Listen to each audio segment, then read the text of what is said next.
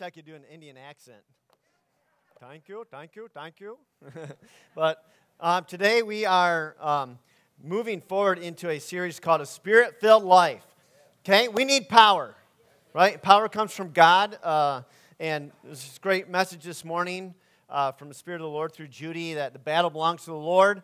And I was just checking that out real quick when she was talking about it and uh, just reading that story and uh, just wanted to confirm. You know, it says here, Jehoshaphat's calling out at the end of this prayer. He says, For we have no power to, to face this vast army that is attacking us. We do not know what to do, but our eyes are upon you. Have you ever felt like that? I have no power. I have no idea what to do. I, I, can't even, I can't even figure out what, you know, how I can even keep going or take on this, this, this challenge or this task. And Jehoshaphat had that prayer. And then the Lord answered him, and he said, For the battle is not yours, it is the Lord's. You just show up, show up, and watch what I'm going to do for you. Isn't that a good news right there, message for us today? And so, um, as we talk about living a spirit filled life, that's what we're talking about, is being available to let God do the work through us. Not us becoming superhuman beings, but us becoming empty vessels and relying and trusting on the power of God, the presence of God in our lives for everything that we need for life and for godliness, okay? So I'm, I'm kind of fired up here and I'm going to talk really fast because I got a lot of things I want to share. So, you ready? So, just kind of speed up your uh, listening ear rate. It's around the same frequency so I can get more in, okay? All right, but let, us pray first. What I'm about to share with you today, I feel that there's a, there's a very, very strong demonic resistance to uh, the truth that I'm going to share with you today. So I want to ask your help to break the strongholds of any th- thinking that is contrary to God's truth or God's ways that any of us have been exposed to. Because uh, the, the, the, devil does not want you to be filled with the, power and the presence of God. And so, uh, at least personally, I've been experiencing a heightened, uh, a heightened amount of spiritual attacks and uh, just from different directions and I know that God is moving our church in this direction. And so we are in a spiritual battle too a spiritual battle to lay hold of the truth that sets us free, right? Truth sets us free, okay? Not doctrine or not denominational things. It's the truth, the truth that comes from the Spirit of God. So join me in prayer, okay? God, right now, we are your people and we desire you and we desire truth and we want the whole counsel of God. Lord, what is of your spirit and what is true, we, we agree with today and we embrace. And anything that is not of you, that's not true, that's not from your spirit, that's just opinions or things that we've heard or th- ideas that we've had or that we've been taught that are not of you, we pray in Jesus' name will be broken today, exposed as uh, untruths, and that we can let go those things. We can snap those thoughts off of our lives and the effects that they have had on our relationship with you and our opinion or, or our view of who we are in you and what you want to do in us and through us. So we pray that your Holy Spirit, the Spirit of truth, right now, will lead and guide every one of us in these moments together into your truth that sets us free in Jesus' name. Can I get an amen? Amen. amen. So, uh, we all have different backgrounds. Some of us are from different church denominations and different backgrounds that we've grown up with. We all have different families. We have different opinions. We have a bunch of junk in the trunk, right? And so God wants us to get things lined up with His truth. And so uh, we're doing this series, and I think it's very important that uh, wherever you come from, that you find truth in God's Word, and, and the Spirit, the Spirit of God, will witness that to your spirit you'll have a witness to what's truth. What's not truth, you'll have this little eh, like that. And you've had that before. And when you have a eh, you know, that's not, there's something, there's twinging inside of you. That's, that's, that's something that's the Spirit of God is saying, no, no, no, no, no. Right? It's discerning of spirits, okay? We want truth. So I'm going to talk about the Holy Spirit, and here's my statement the Holy Spirit is for everyone. Okay, that's the message today. The Holy Spirit is for everyone. I'll even say it this way to be a little bit more confrontational. The baptism of the Holy Spirit is for everyone. Okay, this is what the Bible teaches. This is what is true, and uh, it's not necessarily preached that way in all the churches around, around the nation or around the world. But a spirit filled life is not for radical Christians only. It's not for super qualified, spiritually deep Christians, whatever that is. It's not just for elders or pastors only. All right? It's not for those in the past only. It's not just for those who are in the past who were apostles only. It's not for those who have been in the church for a long time only. Okay? A spirit filled life is for every believer, young, old, male, female, whether you just started coming and, and accepted Christ or you've known Him for, for a long time. The Spirit, the Spirit filled life, the baptism of the Holy Spirit is for every believer. Today, which means you. That means you. It's for you. God is for you. He wants to bless you with everything that you need for doing what he's called you to do, okay? Acts 2:39. So last week we looked at Acts 2:38, which Peter was preaching and he had a huge crowd. We know it's a huge crowd because at the end of his anointed, you know, message sermon, 3,000 people believed. I don't know if there's others there that didn't believe, but we know there's at least 3,000 people there because 3,000 people believed in his message. And they said, What do we do, Peter? What do we do? And he said this in Acts 2.38. He said, Repent and be baptized in the name of Jesus Christ for the forgiveness of your sins, and you will receive the gift of the Holy Spirit. Okay? And so Acts 2:39, the very next verse says this, and this is our memory verse for the week. It says the promise, and he's talking about the promise of the Holy Spirit the filling of the Holy Spirit, which Jesus taught the disciples were going to happen, and he taught them to stay in Jerusalem until it did, and that was the evidence of the crowd gathering around to hear what in the world was going on. Peter is saying, Repent, be baptized, and what you see now that we are filled with the Holy Spirit, the Holy Spirit will be for you too. You'll be filled with Him. And this is what Acts 2:39 says. The promise is for you and your children and for all who are far off, for all whom the Lord our God will call. I believe he's talking about me and you. It's not just for now. He wasn't just saying just for you. We got a special going on, guys. For two months, God's going to pour out his Holy Spirit. And you're the lucky crowd. You know, it's not like this Christmas shopping spree thing or a Black Friday or whatever they call those things. Was Black Friday? But it's not a Black Friday deal. God, you know, everybody who gets in, you're only limited amount of tickets, you know, you get the Holy Spirit. No, He's like, this is for you, it's for your kids, it's for those who are near, it's for those who are far off that haven't even come to know the Lord yet. For everybody who God calls to His family, this gift is for them. That's for me, that's for you. Do you see that? The Holy Spirit's for everyone. Can I get an amen? Okay, so last week we talked about a couple of different things this verse in Acts 2:38 where Peter says basically three things about our salvation initiation or something. You know, you need to repent, right? You need to submit your life to Jesus as Lord. That he's the only one who can forgive us of our sins because he paid for our sins. And to give up living your life as you're the owner, you're in charge, or you're God. You need to, you need to come to a point in your life where you say, I'm done running the show. I turn, I change my mind. I'm surrendering the leadership, the ownership, my life to Jesus. Jesus is now in charge. That's what repentance is. And, you, and if you haven't done that today, then you, the Bible says that you are condemned right now in your sin, but there's hope for you if you will make that choice and you will repent today and make Jesus the Lord of your life. All of your sins will be forgiven. Your past, your present, your future, you'll be made righteous in the eyes of God. This is amazing grace. This is the amazing grace that we talk about all the time.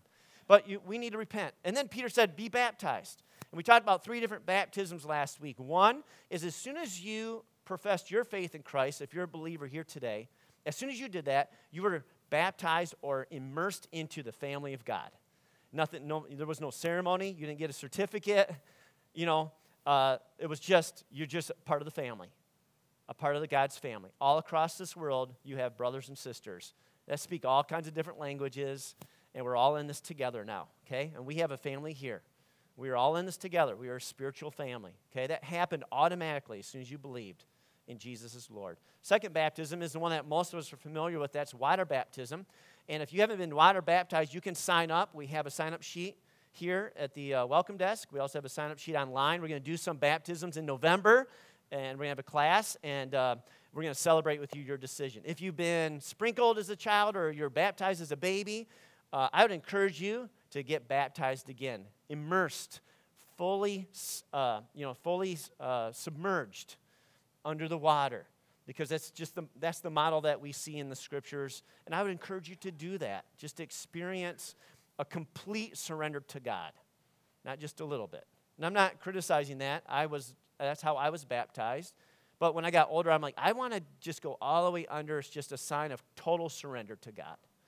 You know what I mean? It symbolizes that we are giving up our ego and our old life and our old sinful nature. And the Bible says you are being raised to a new life in Christ. Your new identity now is in Christ. And so we've been baptized into the identity of Christ. It's no longer I who live, but Christ who lives in me. You see, it's no longer Tim Hobson in charge. Now Tim Hobson has died, and, and it's Christ in Tim Hobson, the hope of glory. And, and that's my desire. That's your desire. That's where real life is. So we've been baptized into a family. We've been baptized into the identity of Christ. How many of you like his identity better than your old identity? Okay, let's see. Winner, loser, uh, all A's, uh, uh, flunked out, uh, healed, whole, strong, and sick, and weak, and feeble. Right? You, you get my drift here?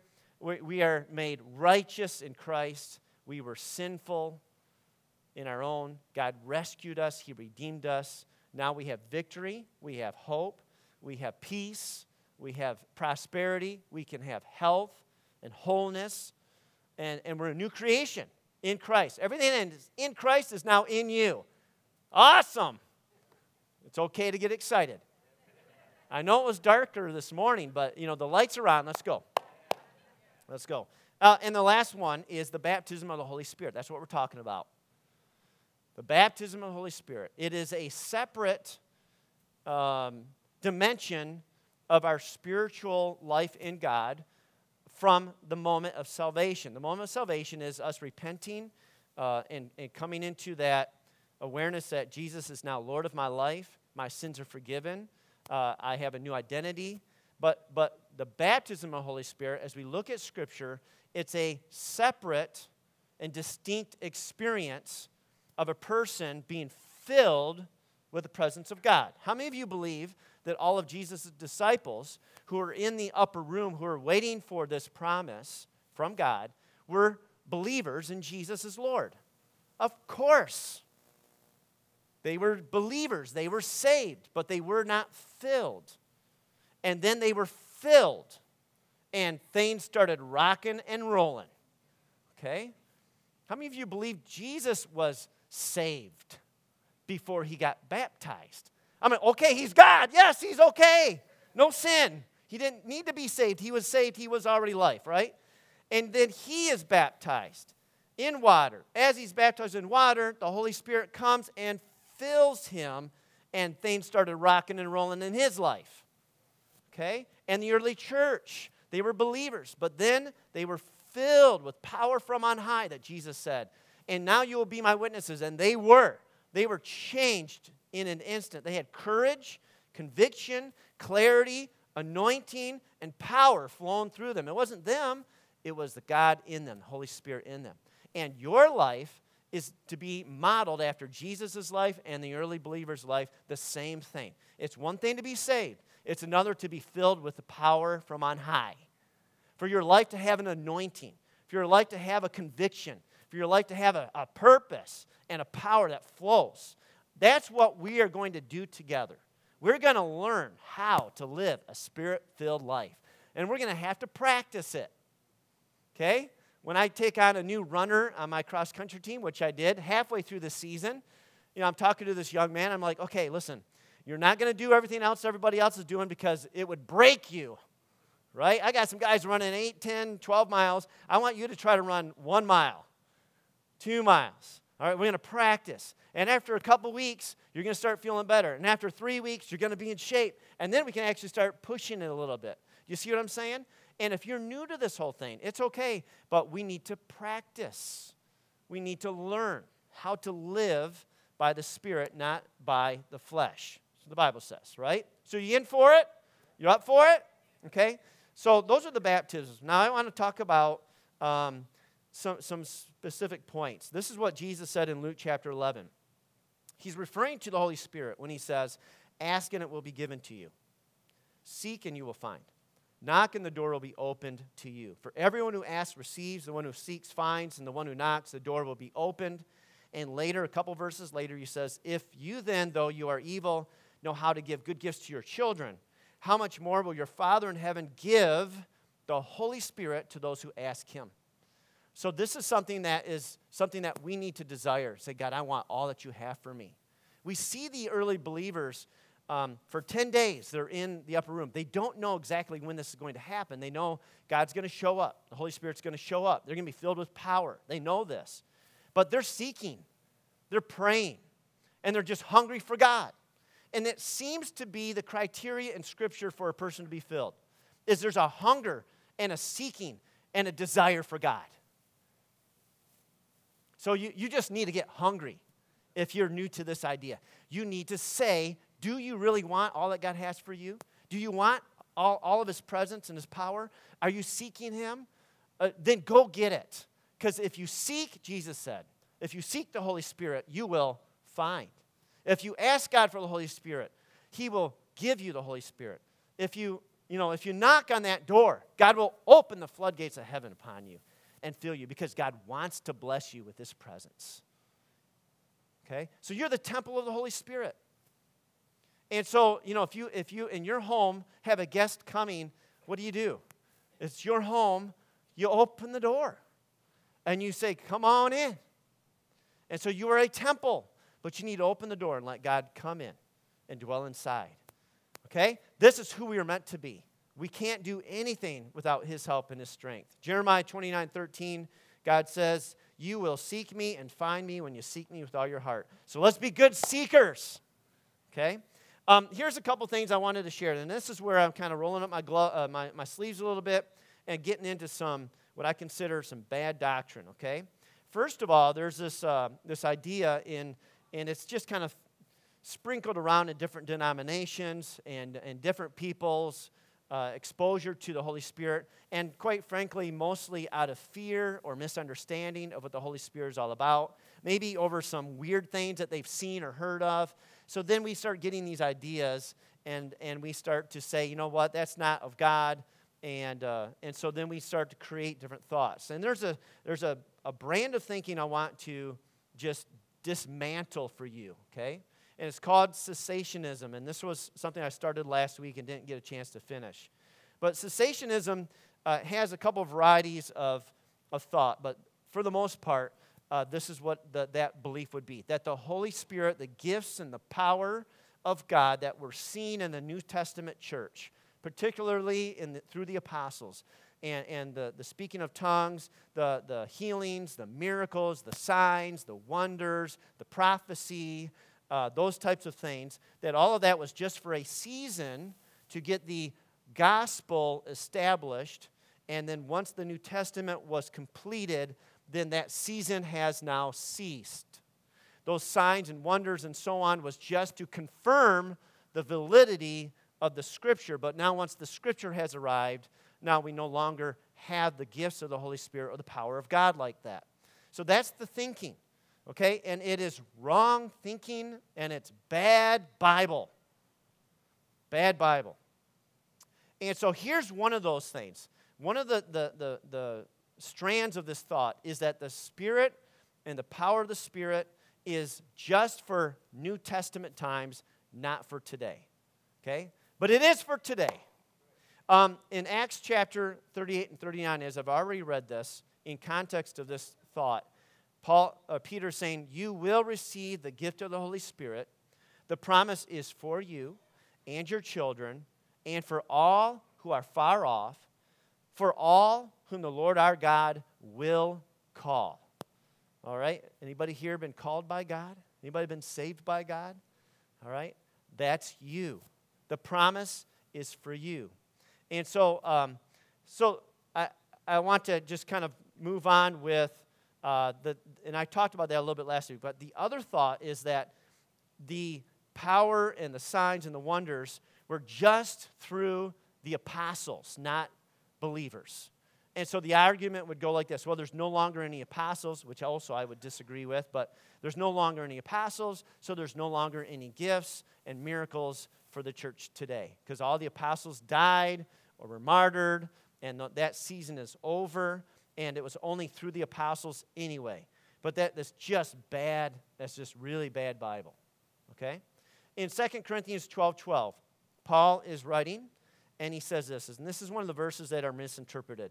I persevered in demonstrating among you the marks of a true, a true apostle, including signs, wonders, and miracles. So the cessationists would look at this and say, You see that? The marks of a true apostle are signs and wonders and miracles. So, so that means only signs and miracles and wonders were done by the apostles. That's what they would say. But that's not true. This is in 2 Corinthians chapter 12. In chapters 11, 10, and 11, Paul is talking for two chapters about what the signs of a true apostle are. And there were some false apostles, some false teachers that were infiltrating the church. And for two chapters, Paul talks about how they're promoting themselves, how they're not really sacrificing. And Paul goes through and it's almost embarrassingly showing the people how much he has suffered on their behalf, how he has never gained anything from them. He supported himself, and how a true, the mark of a true apostle is someone who's willing to lay their life down for the people and serve the purposes of God to no advantage to themselves. And these false, these false teachers and apostles were not doing that.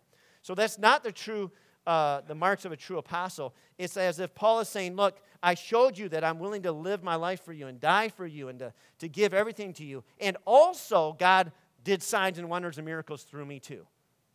Okay? This is not a proof text that says only these things are, are done through apostles. Otherwise, if that is the truth, then none of us could do that. Right? That's the application. And so, but it's not saying that. Hebrews chapter 2, verses 3 and 4 also says this How shall we escape if we ignore so great a salvation? This salvation, which was first announced by the Lord, was confirmed to us by those who heard him. Okay, so Here's another proof text of a cessationist. And they say, okay, so those who heard him are the apostles. That's what they would say. And I would agree with that. Sure, I can, that's no problem. And it goes on to say this that God also testified to it, or in other words, to the scriptures by the gospel. God also testified to the gospel by signs, wonders, and various miracles, and by gifts of the Holy Spirit distributed according to his word.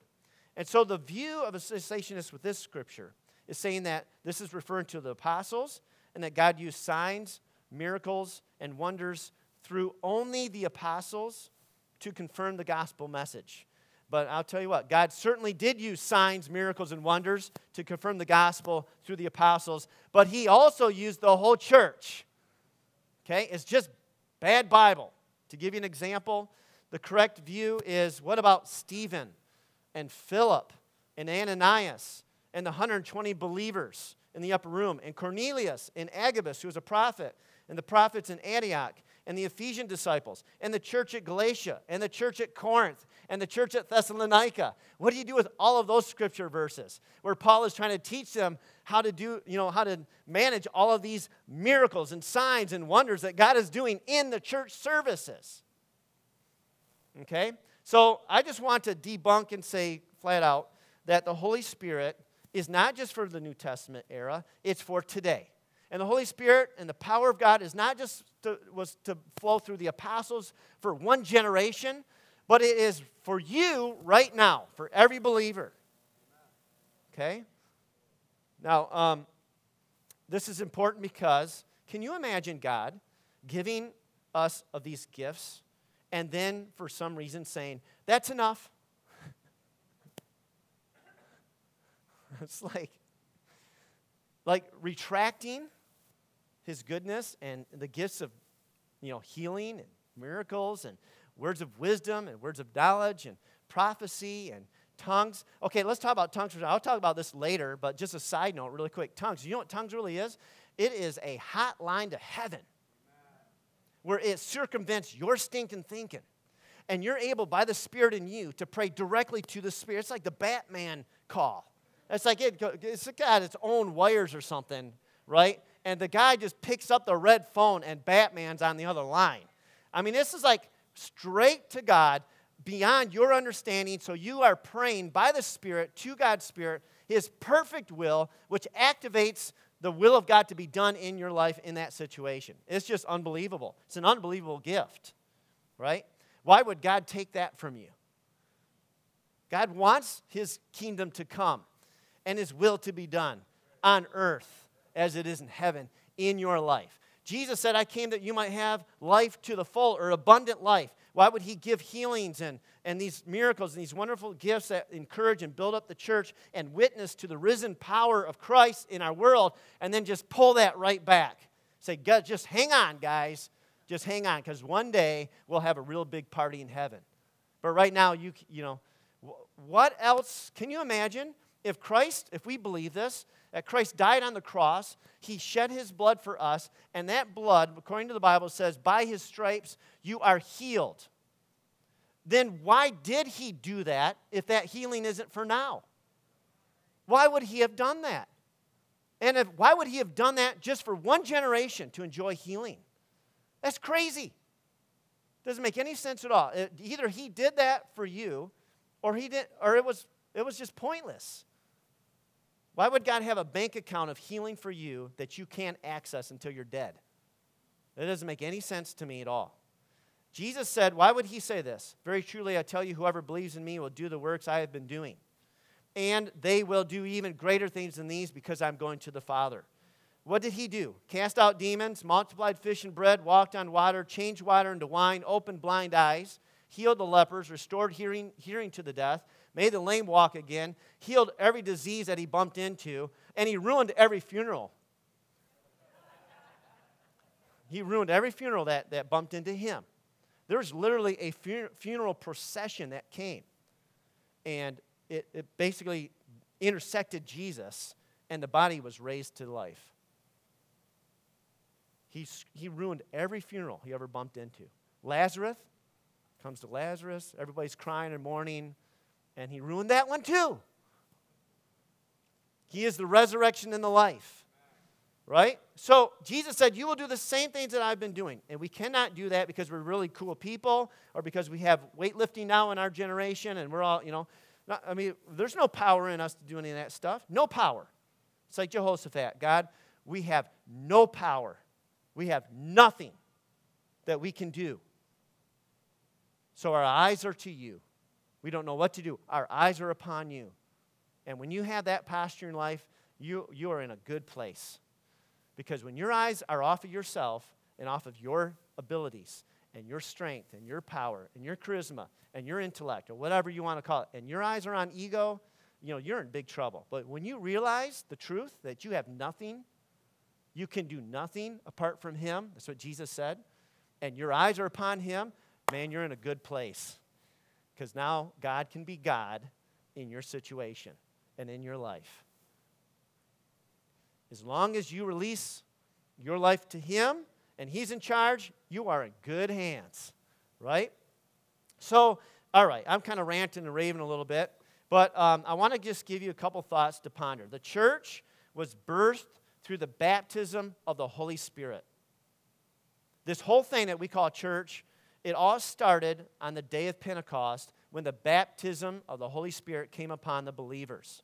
This is what started the church, and God would not start the church with a foundation of pouring His presence upon us for later to retract that from us and say, now good luck. How, how in the world could anything stand after you build it and someone pulls the foundation out from underneath of it? It doesn't make any sense whatsoever that God would pour out His Spirit, start this whole thing called the church with His anointing, with His presence, with His power, with all of this anointing and all this power going on, and then later just say, We're done with that. Now you guys just need to have blind faith and just you know hope that you know the scriptures are enough for you but you're not going to see any of this stuff anymore. That, that's just that's just crazy talk. All right? Now i know i'm saying some strong things but uh, it's going to be a little stronger in a few minutes. I, I believe this. Listen here. Paul is talking in 1 Corinthians chapter 12. He says, There are diversities of gifts, but the same Spirit. There are differences of ministries, but the same Lord. And there are diversities of activities, but it is the same God who works all in all. Verse 7, 1 Corinthians 12 7. But the manifestation of the Spirit is given to each one, not to apostles, not to pastors, not to elders, not to those who are really good at their Christian walk or have been around for a long time, not to those just in the New Testament era. Paul is teaching the church at Corinth, people like you and me, screwed up, trying to make, make it in life. And Paul is saying the Spirit is given to each one and it has a purpose. It says here, for the profit of all. And so the purpose of the Holy Spirit is twofold, really. Uh, we are given, and I'll teach on this later, but we are given something called the fruits of the Spirit. Isn't this awesome? When you are filled with the Holy Spirit, you have joy, love, peace, kindness, goodness, gentleness, self control, patience, faithfulness. You have these because they are fruits of the Holy Spirit in you. You can access love. You can access self control. It's not something that you're supposed to learn, it's not something you're supposed to get better at. It's not something your flesh can do. These are called fruits of the Spirit. The Spirit in you you're fruitful in every one of those areas. You just need to learn how to access it all the time. Woo! Yeah, that's good news.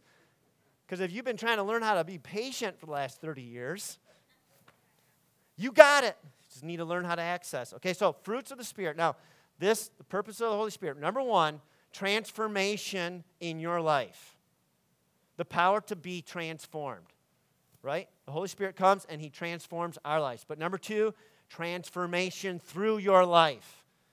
Jesus said that you will be my witnesses. They will see you shining as a light and they'll bring glory to my Father. These gifts that, that are given, the Bible says they are given to each one of us for the benefit of everyone else. So the, the, the Spirit in us blesses somebody else with a word of wisdom. Or like Judy came this morning, that was a word of that was like a word of exhortation for us from the Spirit of God. Isn't that awesome? That the Spirit of God puts upon somebody very strong impression of a word, of a uh, this is something that I want to, to say through you today. And they respond, and we're blessed. And it's confirmed because she was going to talk about the same thing victory. And so, isn't that awesome? And so, the gifts are to be a blessing to everybody else, to transform not just your life, but through your life, a transformation that you, the Spirit in you, can touch people like Jesus touched people, saved them, healed them, met their needs, encouraged them, built them up, gave them a word from God. How about that? Walking through the grocery store, seeing someone, and God telling you that a word for them, and you go over to them and say, God just told me to tell you that He's for you and He loves you, and it's going to be all right. Whoa, I just came to get some cereal. You know? Now this person got blessed with a word from God. Wow. Changes their whole day, could change their whole trajectory of a multiple of sequences of decisions. Isn't that awesome? Okay, so this is a, for every single one of us. Why would God cease to give us the gifts of the Holy Spirit? Why, what is the point of Jesus being beaten and whipped if not for us to be healed now? What is the point of Jesus being rejected, abandoned, betrayed, if not for us to be accepted and made whole from our emotional hurts now?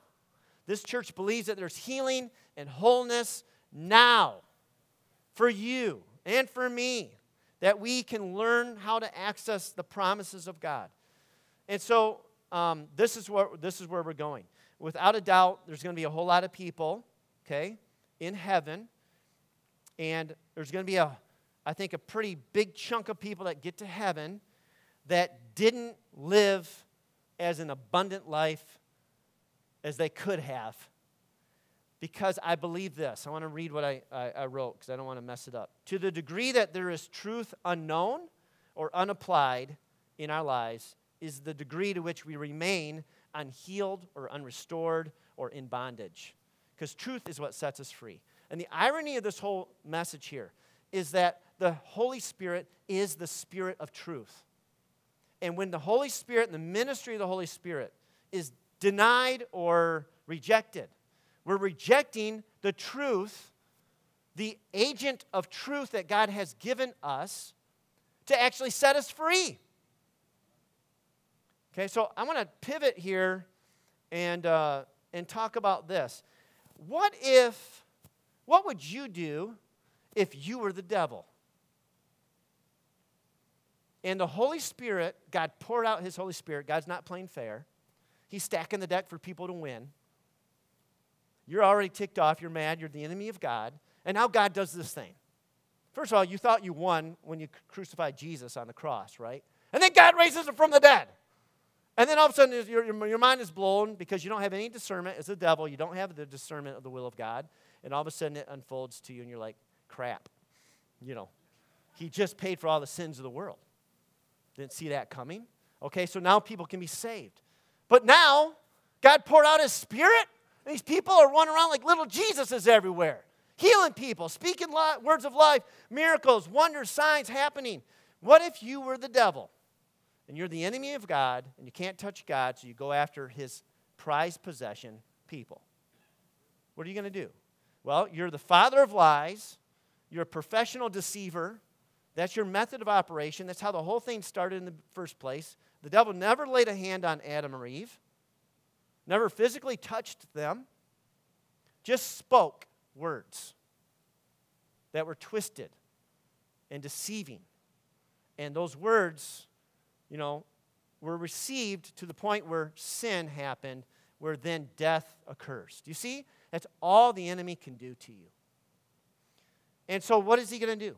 He's going to try to deceive people about this issue of the Holy Spirit. Wouldn't he? Wouldn't you?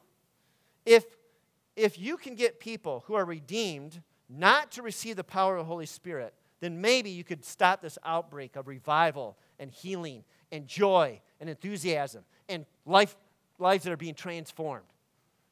And so in the church, I see uh, he has been doing this for a long time, trying to stop the Holy Spirit because the Holy Spirit is the witnessing power of the church. Right? You will receive power from on high, and you will be my witnesses. And what that means is lives will be saved. People will see me, they will see the, the works that you do through me, and they will be saved. They will repent. They too will be baptized they too will be filled. They too will be now sent with this power to continue to be the witnesses to the world that their sin is paid for, that God loves them, that the devil has lost, and break down all those barriers that we have and all the bad thinking. And we go forth. So the devil wants to stop this. And so I here's my strong statement. The doctrines and teachings and philosophies that have been and are being spread against the baptism of the Holy Spirit and the power of God in and through believers, that this is not for today, that this is not for us as every believer, that these gifts have ceased. These teachings, in my opinion, are what the scriptures would call doctrines of demons. This is demonic to deny the power of God, to deny the gifts of God, to deny the very agent of God that has come to fill us with purpose, that birthed the whole thing in the beginning, is a doctrine of demons. It's deceptive. And you know that you can be a Christian and you can be saved and you can be deceived in an area of your life. Do you understand that? So um, I'm not talking about salvation, I'm talking about deception. 1 Timothy 4 1 says, Now the Spirit expressly says that in latter times, some will depart from the faith, giving heed to deceiving spirits and doctrines of demons. if a demon came up to you and started giving, and you know it was a demon because they're ugly, uh, whatever, and they're talking to you, personified demon, and they came up to you to give you parental advice, would you listen? No. I mean, you know it's a demon and they're trying to give you this. Have your kid watch this and do this and go over there and drink that and smoke this and don't give them love and let them do this and do that. No, yeah, that's how you raise your kids, you know. You're not going to listen to that crap, right? If a demon comes up to you and tells you something about the Holy Spirit, you know, oh, that's not for today. Now, I'm not talking, I'm not telling anybody's a demon or something. I'm not saying, but, you know, you hear these voices.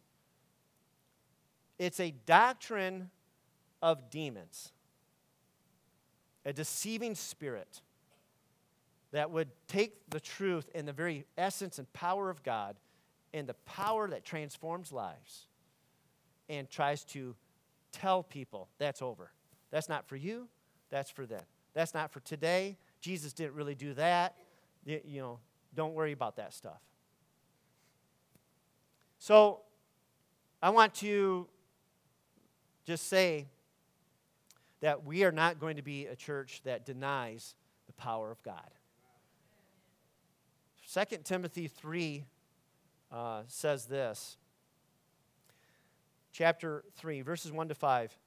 But know this, that in the last days perilous times will come.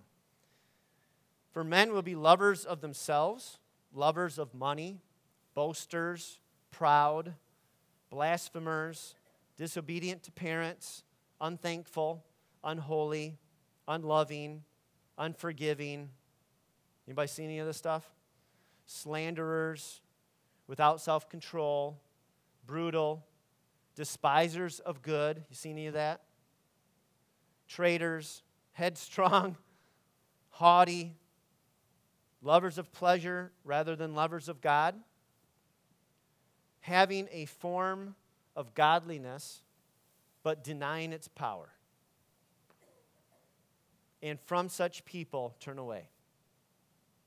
Having a form of godliness, but denying its power. And so, this is religion. Let's look like, you know, let's look like we're good people and trying to do the right things, but not really have the power of the Holy Spirit operating in our lives. Do not be two thirds of a Christian. You know what I mean? Okay, you're going to be to heaven, but you're not going to have a powerful life here if you deny the baptism of the Holy Spirit in your life. I want you, if you're new to this especially, because it's hard to cram all this in on a Sunday morning. But we're going to do this for a while. I'm going to talk some more, but and I'll try to cover more and more. I'm going to try to teach us about this. But I need you, if you're new to this, I need you to go into the Bible, go into the scriptures, and just get hungry. Would you just start reading what Jesus says about the Holy Spirit? Would you read the book of Acts?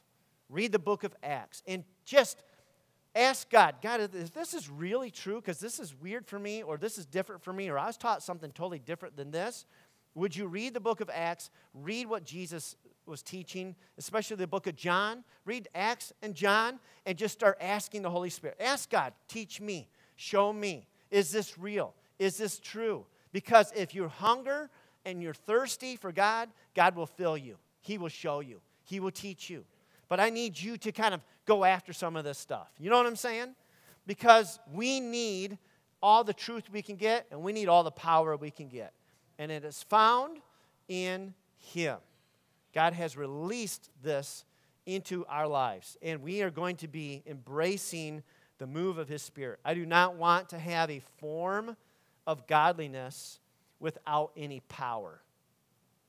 That doesn't change lives, doesn't help us. We need the presence of the Holy Spirit in our lives. And a spirit filled life is not an event, it is a lifestyle.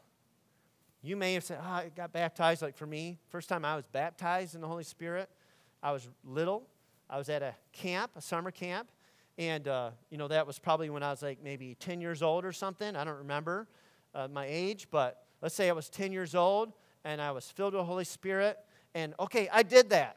I'm a spirit filled, I'm, I'm living a spirit filled life. Well, that's only if I'm spirit filled today.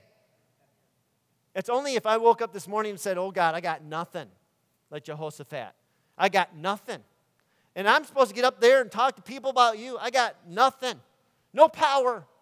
I have no power within myself. I have nothing. But my eyes are on you, oh God. And I need you. And Spirit of God, fill me. I want you. I want you to live in me. I want you to fill me. It's only in you and through you, oh God, that anything of value or fruitfulness will ever come out of this, this body. You hear what I'm saying? So a spirit filled life isn't an event, it's a lifestyle. It's today. It's today. It's right now. Being filled, being dependent, trusting in Him. And so that's what, that's what I, I desire for each and every one of us is learning how to live a spirit filled life.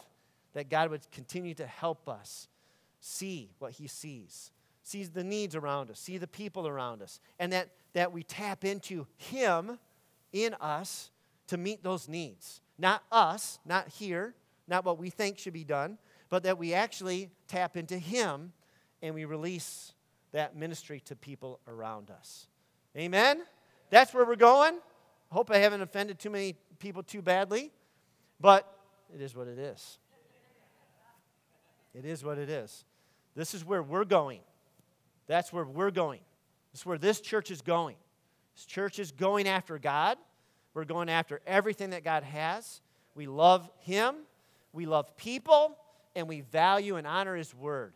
And we're going to do everything we can to try to line our lives up with the Word of God and the Spirit. And those two always agree. They always agree the Spirit and the Word. Okay? If that's where you want to go, then come on, let's go together. Let's go together. And God's going to fill these seats when we begin to learn how to live this, this spirit filled life. We're going to start reaching people for His kingdom and His glory. Amen? Amen? Amen. All right, let's stand together. I want to pray this morning as we come forward. The Bible says in Ephesians chapter 5, 18, to not get drunk on wine, but instead be filled. Not be filled with wine, but instead be filled with the Spirit. Now, I've talked about this before, and we know that this word here in the Greek is a continuous, perpetual word. It means to be ye being filled. It means keep being filled. And this morning, before we go, I would like to pray for anybody this morning. I've got some elders that are going to be praying too. We have some oil that we want to anoint you with oil. It represents the Holy Spirit. Just going to anoint you on the forehead. Uh, if, if I pray for you, I will say, I'll say, you know, I anoint you now in the name of the Father, Son, and Holy Spirit. And I'm going to pray for the Holy Spirit to fill you, okay, just to fill you. And whatever else God puts on my mind or on my heart, and the other elders to pray for you, we'll pray over you and fill you with the Holy Spirit, okay? The Bible says that you need to seek, you need to ask, you need to want. If you want to be refilled, right? Uh, every day, this is a prayer of mine to be filled with the Spirit of God. In fact, sometimes it's about 20 times a day because there's other stuff that tries to fill me worry, stress, just the to do list. And I want to keep rebooting myself, keep rebooting myself, keep rebooting myself. Oh God, oh Holy Spirit, just fill me right now. Let me, let me be filled with you. Okay? So we're going to take a few minutes to pray for each other. These guys are going to lead us in worship. If you want to just be prayed over and filled with the Holy Spirit, come on up right now. Elders, if you guys would come up, there's some oil uh, containers in these baskets. If you guys would come on up too, and let's just pray for one another and encourage each other this morning. Okay? Awesome.